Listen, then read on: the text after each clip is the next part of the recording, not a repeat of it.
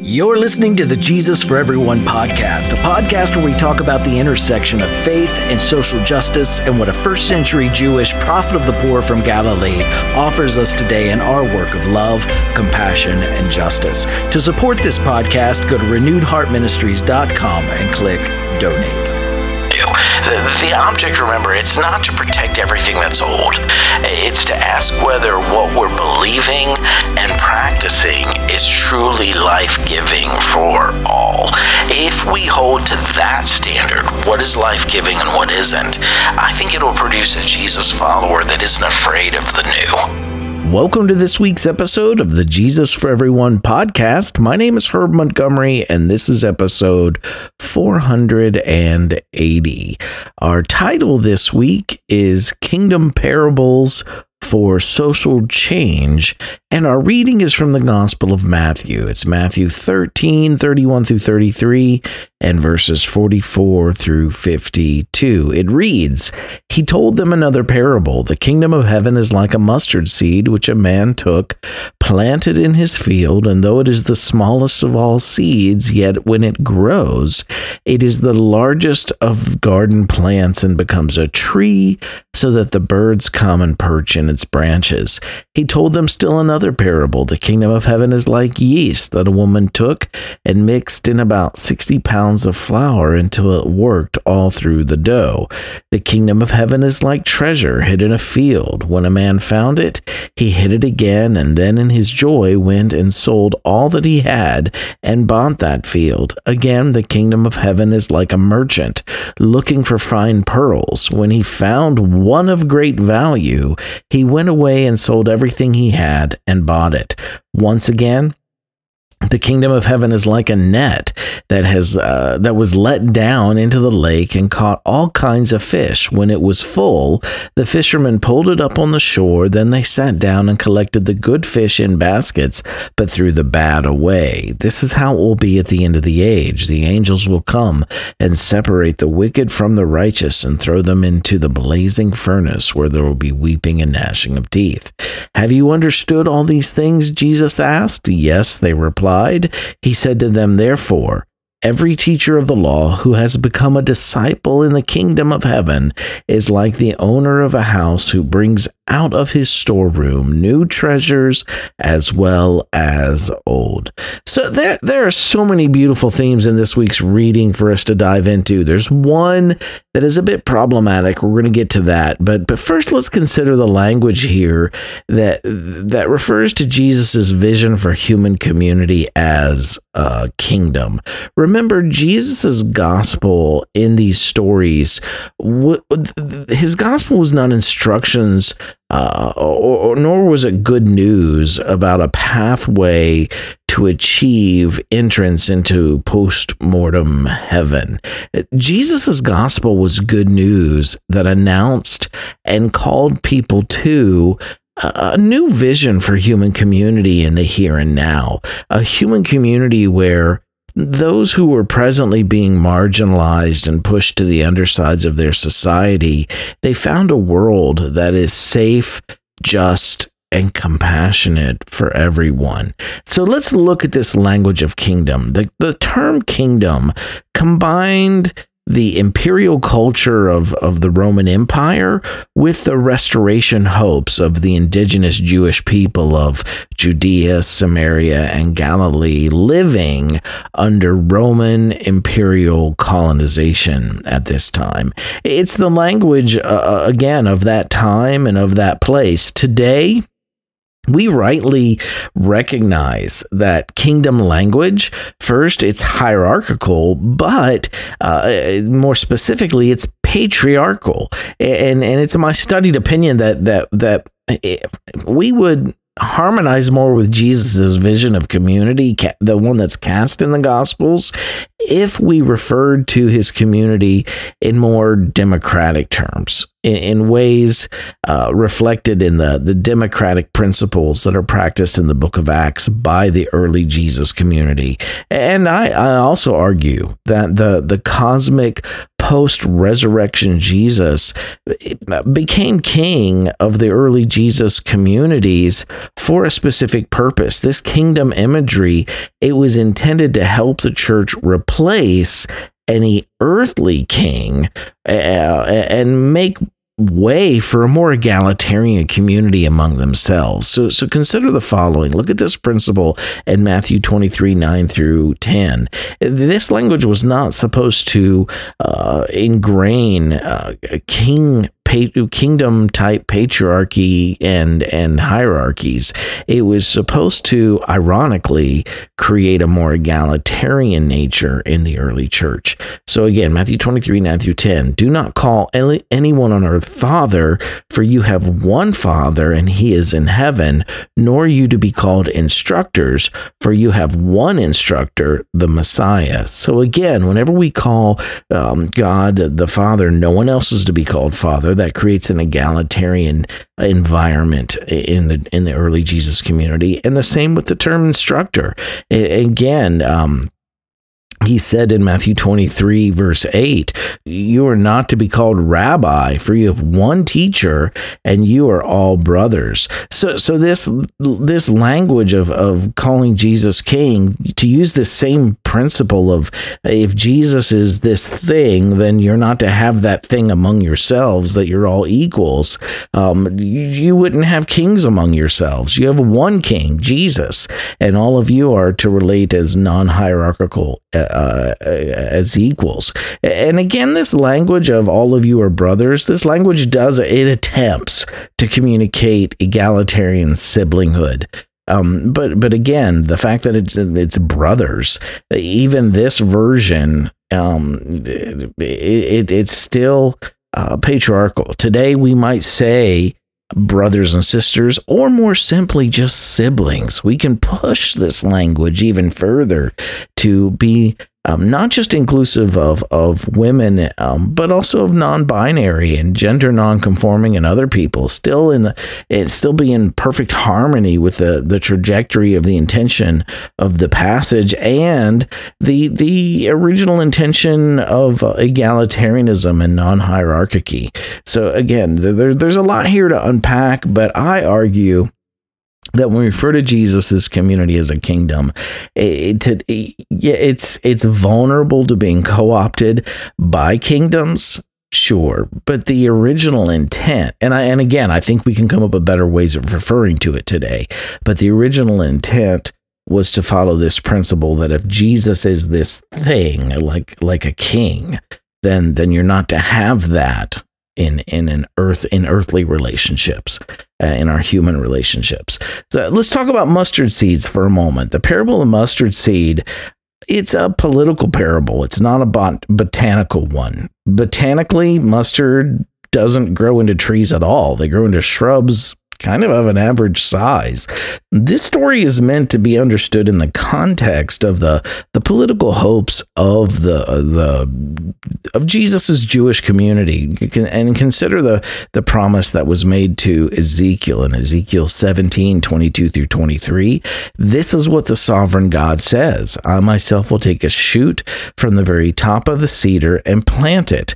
I will break off a tender sprig from its topmost shoots and plant planted on a high and lofty mountain. So again, here's this smallest of beginnings.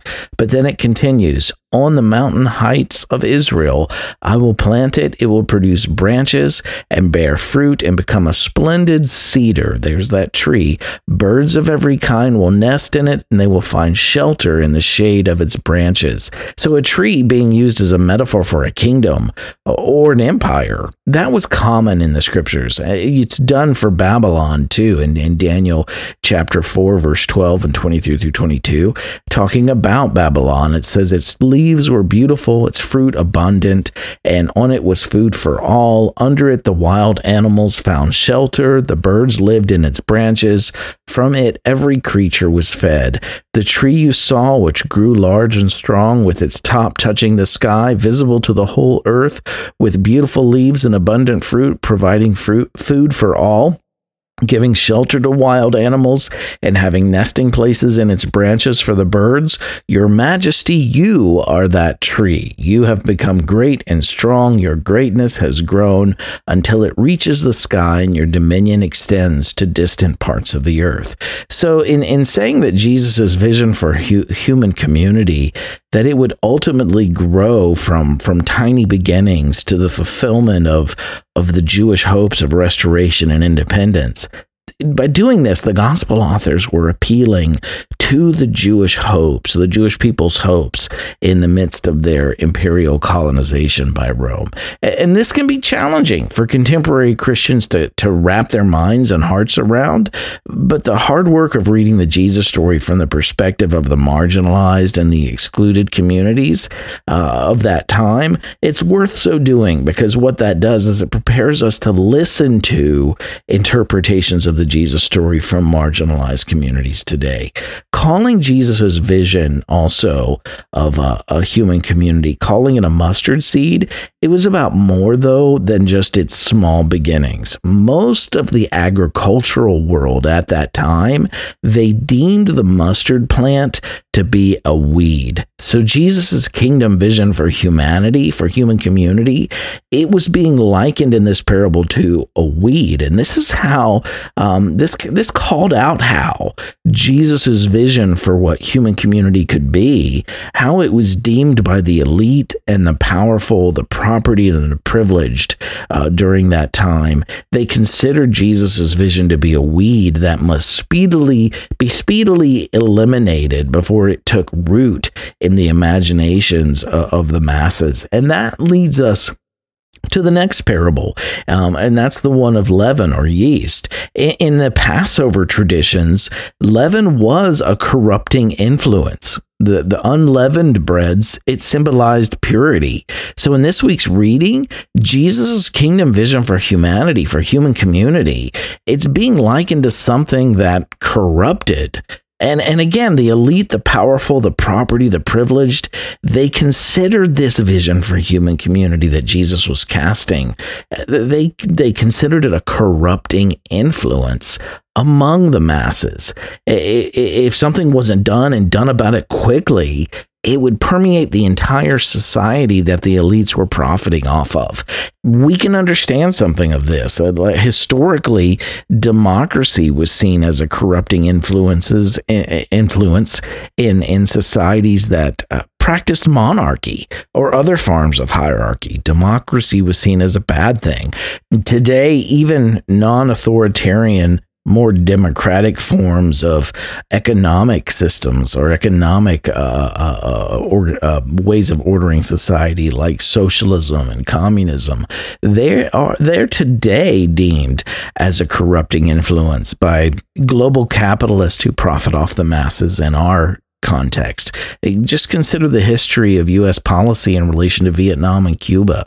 Jesus' love for the poor and his vision of a human community that practiced wealth redistribution, debt cancellation, resource sharing, and mutual aid, um, it inspired the poor and the marginalized of his society. That's why the Jesus movement grew within that social location and, and, and it benefited. They could see a benefit benefit in it, and it specifically was a benefit for those who were presently being exploited. But remember, it threatened the elites. These were the folks that didn't want things to change. It truly, uh, Jesus' preaching, um, in their eyes, it was like corrupting leaven. It was a corrupting influence in their society. It was a noxious weed that needed to be rooted out. And then next, we bump into this priority of hidden treasure or a pearl of great price. So the next parables here, there's a lot of parables in this week's reading, but the next parables, they characterize Jesus' kingdom not as a weed, not as a corrupting influence, but as a treasure, a pearl worth a person selling everything they had to obtain it. And this language, it aims squarely at Jesus' wealthy listeners, those who deemed his vision for human com- community as a weed or as a as a as leaven. This was aimed directly at them because the wealthy li- listeners, remember, they had so much to lose by embracing Jesus' vision of human community. Where others had so much to gain, it was a step up for them to equality. It was a step down for others to equality. And yes, the changes would, would cost them their bottom line, but the point that, that's trying to be made in this language is that what they would get in return would be worth so much more than, than, than their economic losses. It would result in a world that would be safer, more compassionate, more just for everyone, including themselves. And notice how this language is repeatedly focused toward the wealthy in the Jesus story. In Mark 10 21, Jesus looked at him and loved him. One thing you lack, he said, go sell everything you have and give to the poor, and you'll have treasure in heaven. Then come follow me.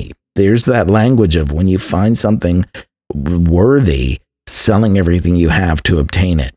The wealthy were called to sell everything they had to obtain the kind of community Jesus was casting before their imaginations of what could be. We find this again in Matthew 19 21. Jesus answered, If you want to be perfect, go sell your possessions, give to the poor. In Luke 12 33, sell your possessions and give to the poor. Provide purses for yourself that will not wear out. And uh, Luke 18 22, when Jesus heard this, he said to him, You still lack one thing. Sell everything you have and give it to the poor, and you'll have treasure in heaven. Again, this kind of language, the, the, the treasure found in the field or the pearl of great price, this kind of language was aimed at those for whom entering Jesus' kingdom would require something of them economically as they embraced his vision of wealth redistribution. In the parables of the treasure located in the field and the pearl of great price, Remember, those who discovered it, they sold everything they had to obtain it. In the book of Acts, wealthy Jesus followers did the same exact thing to create the kind of community that Jesus' teachings inspired them toward. And in, in Acts 2.45, they sold property and possessions to give to anyone who had need. In Acts 4.34 through 35, there were no needy persons among them, for from time to time, those who owned land or houses sold them, brought the money from the sales, and put it at the apostles' feet, and it was distributed to anyone who had need. And and and this leads into our our our, our last two sections of this week's reading. Very briefly, um, there's the mention of a net. Um, again, we bump into a theme that is repeated in Matthew's gospel. Um, here, uh, as we talked about last week, there's a wide net that gathers all, but some people here are labeled as good and some are labeled as wicked. There's a sorting that takes place at the end of the age. And then that end, it includes a, a purging or a burning metaphor for the wicked. And given how long this week's podcast already is, I just simply want to encourage you to go back and listen to last week's podcast, uh, the previous episode where we deal with this in detail. It, um, I want to share with you that critique of this way of looking at the world and how destructive it can be. It is not intrinsically life giving to look at the world like this. But again, um, um, I want to encourage you to go back and listen to the last week's podcast. Um, lastly, this language of things old and new. In Jesus' time, teachers of the Torah who embraced Jesus' kingdom paradigm, they would rightly be expected to bring out both old universal truths that were in the Torah and their their Jewish wisdom and some new ones. And this reminds me today that it's okay for Jesus followers even within traditional expressions of Christianity to present interpretations and teachings that mix the old and the new. When we discover that we've been wrong, that's okay. That's a good thing we can make old death dealing interpretations, we can make those give way to new life giving interpretations. We can hold on to the old life giving interpretations too, and at the same time adopt new interpretations that we think are more life-giving as new information is discovered. When when what we thought too was life-giving, when it turns out to not be, we, we can uh, hold on to uh, the good old the, the, the good that's old um, and let go of the bad that's old and replace it with the new. The the object, remember, it's not to protect everything that's old. It's to ask whether what we're believing and practicing is truly life giving for all. If we hold to that standard, what is life giving and what isn't, I think it will produce a Jesus follower that isn't afraid of the new isn't afraid of new things. Culturally biblically uh, into interpretations societally whenever we bump into things that are new the question is is it life-giving?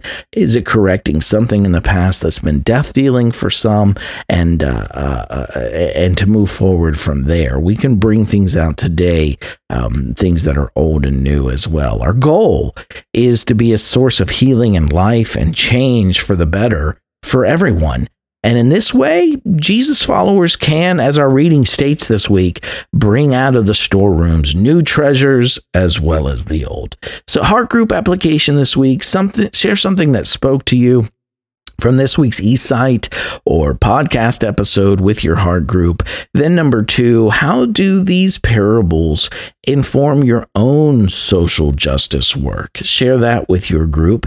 And then, number three, what can you do this week, big or small, to continue setting in motion the work of shaping our world into a safe, compassionate, just home for everyone? Thanks for checking in with us today. I want to say a special thank you to all of our supporters out there. If you'd like to join them in supporting Renewed Heart Ministries, you can do so by going to renewedheartministries.com and clicking donate. You can find Renewed Heart Ministries on Twitter, Facebook, and Instagram, and on the new threads.